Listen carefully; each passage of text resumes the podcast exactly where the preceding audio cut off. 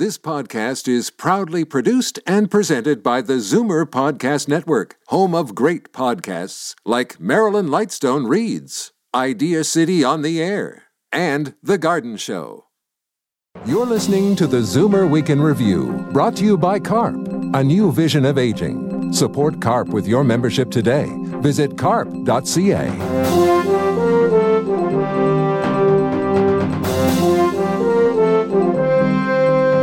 Good afternoon, happy Thanksgiving, and welcome to the Zoomer Week in Review, all things Zoomer worldwide. I'm Libby Znaimer. This week marked World Mental Health Day, and we'll look at the intergenerational angle with psychologist Dr. Oren Amitay. And with just over a week before the election, we talked to the author of a second Trudeau biography that assesses his four years in power. But first, here are your Zoomer headlines from around the world.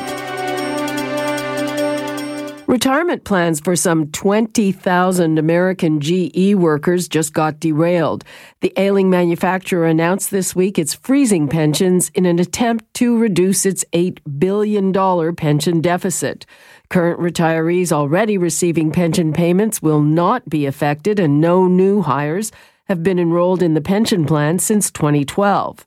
Workers can still access the amount already accrued, but potential earnings are lost, leaving them scrambling to create their own plans for their retirements. Don't just try to copy what other people do. Just find out whom you are and what your talents are. That's 97 year old German born John B. Goodenough. He's one of the three men awarded the Nobel Prize for Chemistry this week and becomes the oldest laureate ever.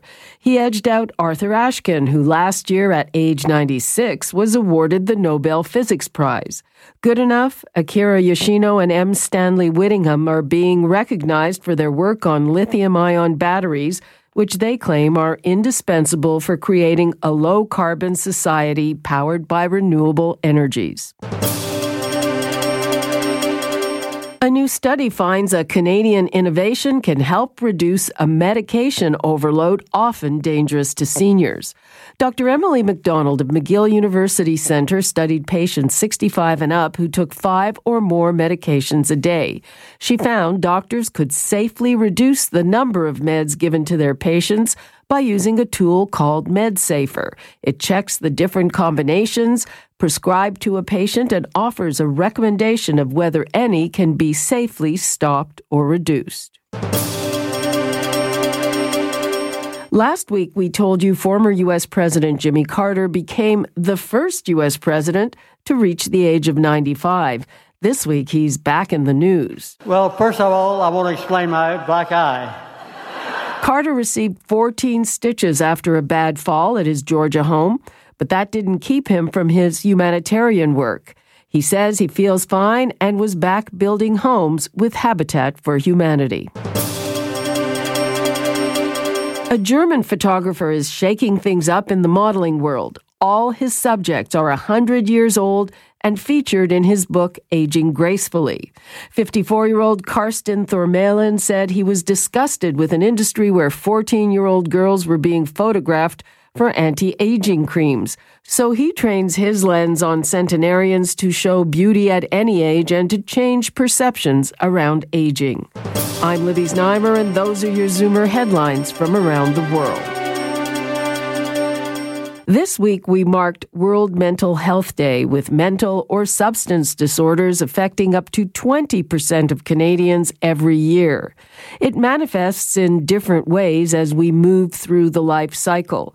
Psychologist Dr. Oren Amitay told me Zoomers are more prone to depression, while he believes the younger generation lacks the resilience to cope with the ups and downs of life. As you start feeling that your body is no longer doing what it used to do, it brings forth a sense of uh, mortality. So now you start getting into existential questions as to what have what have I done with my life? What am I going to do with the rest of my life? Do I foresee, you know, a, a positive future? What are the types of mental illness that most hit older people? We get a lot of um, depression. Uh, that that's quite common among older people. Um, now, interestingly, we we know that when you look at, um, let's say, satisfaction in life.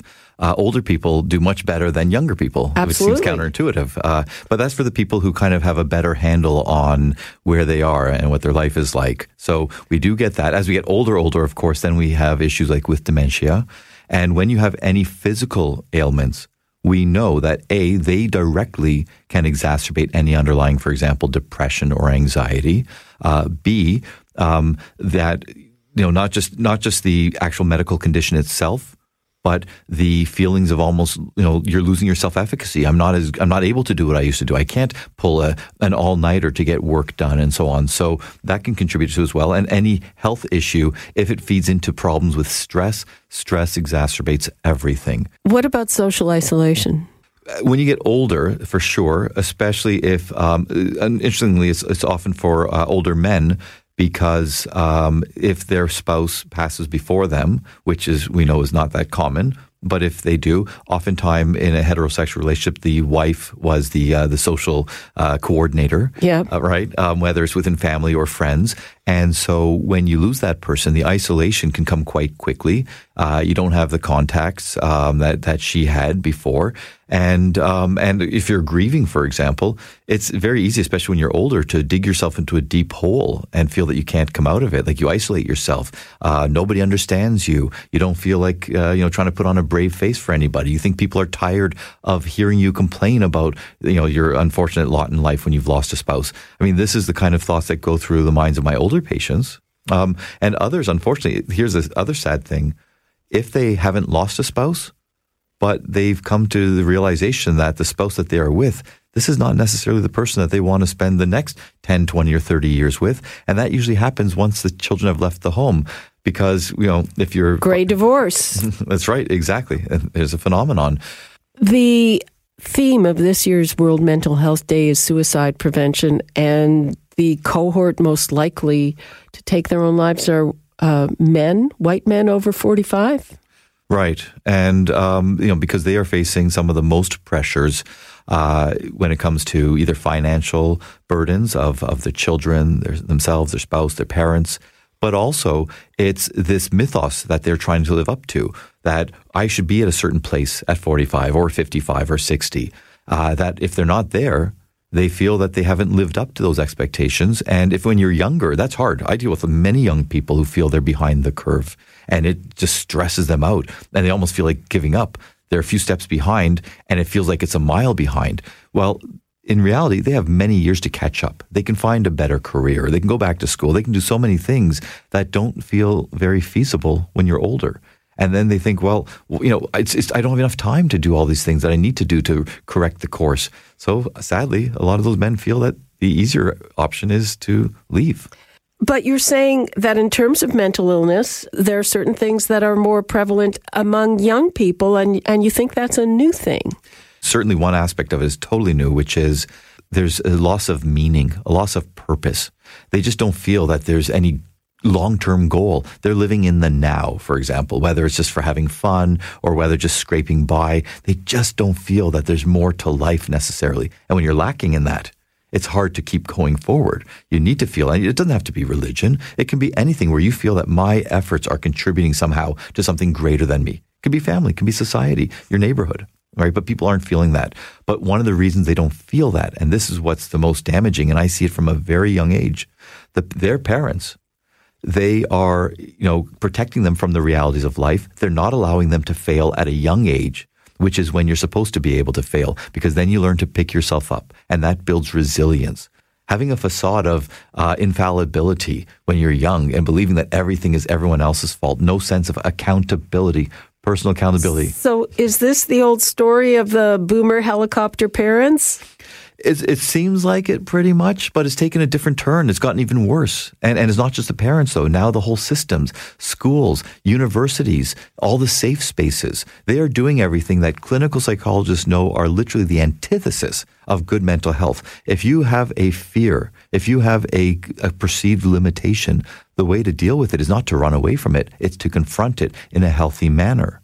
Is there uh, anything positive that you can leave us with? The take home message is learn what I myself can do in a small area of my life, feel like I've mastered it, and then try to apply those types of principles to other areas where I might be feeling a bit kind of like I'm floundering. Start small, get the confidence, and then apply it to other areas. And you know, it, it's kind of a recipe for success. I can't guarantee success, but it is steps to ch- you know to righting the course if you've been off course. Dr. Oren Amitay, thanks so much. Thank you so much for this opportunity.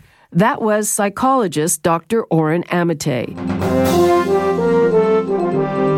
Two biographies of Justin Trudeau with two very different takes came out just in time for the election campaign.